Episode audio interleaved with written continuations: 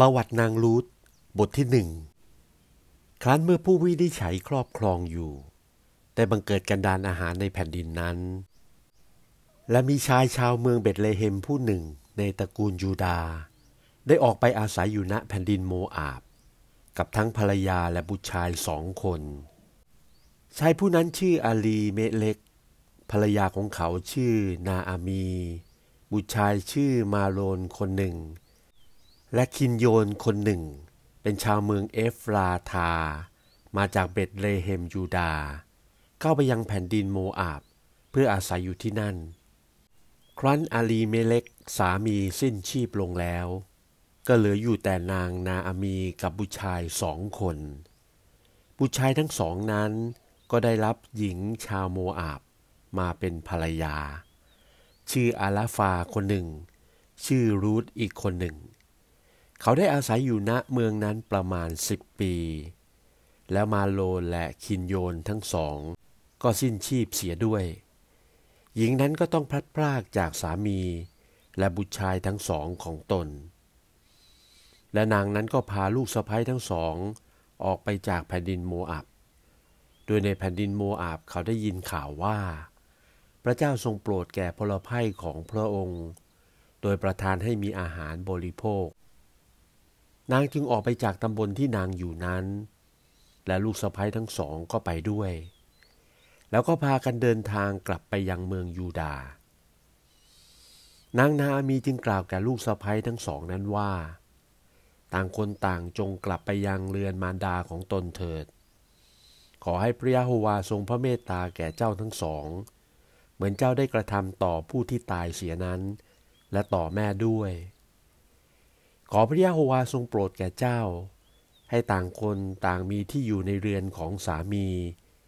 แล้วนางนามีได้จูบลูกสะใภ้ทั้งสอง ลูกสะใภ้ทั้งสองก็ร้องไห้เสียงดัง จึงพูดกับนางนาอามีว่า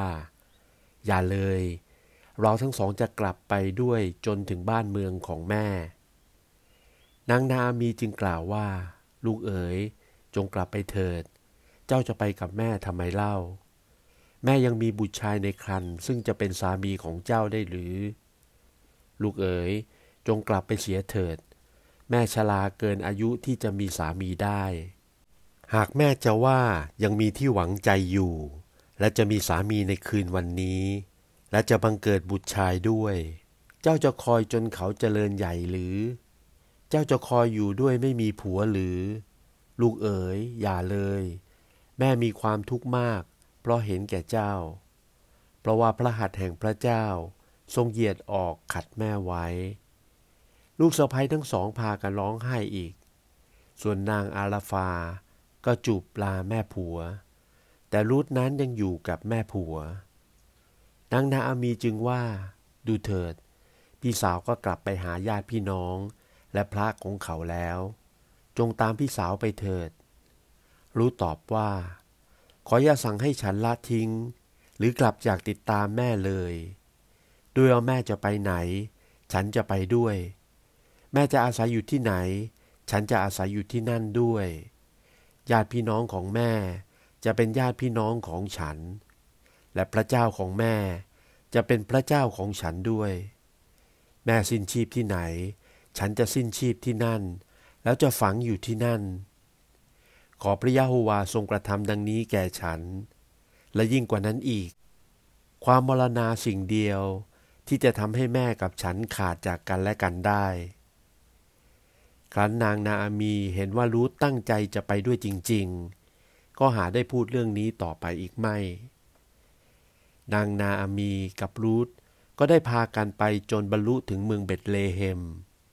เมื่อถึงแล้ว บรรดาชาวเมืองก็แตกตื่นถามกันว่า นี่เป็นนางนาอามีหรือ นาอามีจึงตอบว่า อย่าเรียกฉันว่านาอามี สุข